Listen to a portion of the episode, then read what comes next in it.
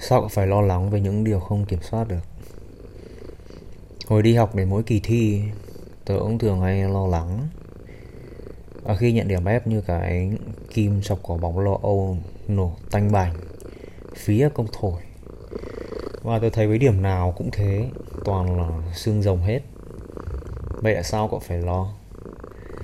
Giống như cách cậu bắt chuột.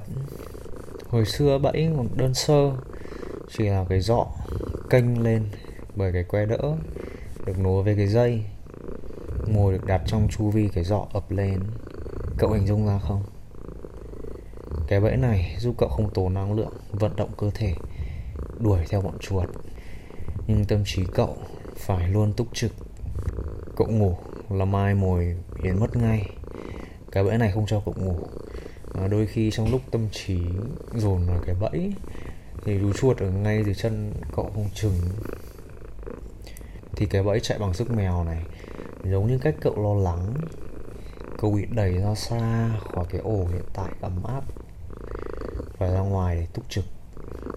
Lúc này thì những đám mây tưởng tượng trên đầu cậu xuất hiện toàn hình ảnh, đầy hy vọng là có một chú chuột ngây thơ nào đấy xông vào, hay viễn cảnh xấu là khô mồi.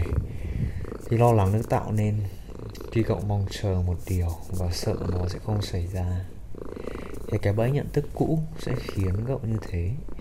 Cậu phải nâng bẫy lên thôi. Tớ sẽ đặt cho cậu một cái bẫy mới. Trên mạng bán chỉ khoảng 30 nghìn hay sao? Tớ sẽ cắt vào tiền mua hạt của cậu. Thì cái bẫy này sẽ tự động. Cậu chỉ cần đặt sự cố gắng để làm mồi, xu hướng khẩu vị của chuột theo mùa thì cái đấy cũng phải nghiên cứu rồi cập nhật. Với bẫy này cậu chỉ cần đặt mồi vào cái móc sắt. Có một cái thanh sắt khác luồn có hình parabol gắn ở cửa ấy, đè xuống để cửa bật ra.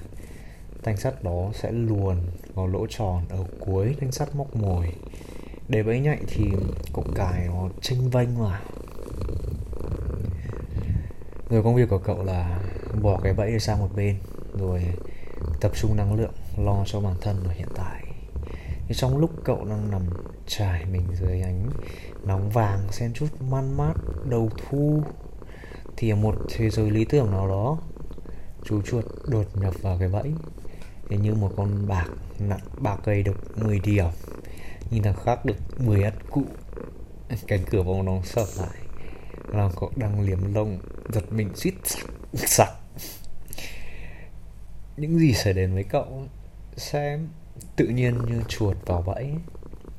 Có lúc bẫy được, có lúc mồi bị chê. Cái mọi tình huống đều phản chiếu lại nội tâm của cậu lúc đó hãy đón nhận mọi điều với thái độ thật biết ơn.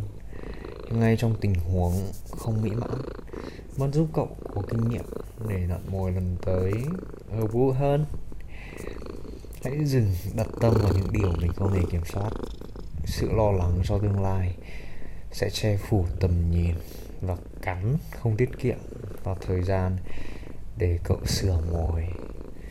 Vậy tại sao cậu phải lo?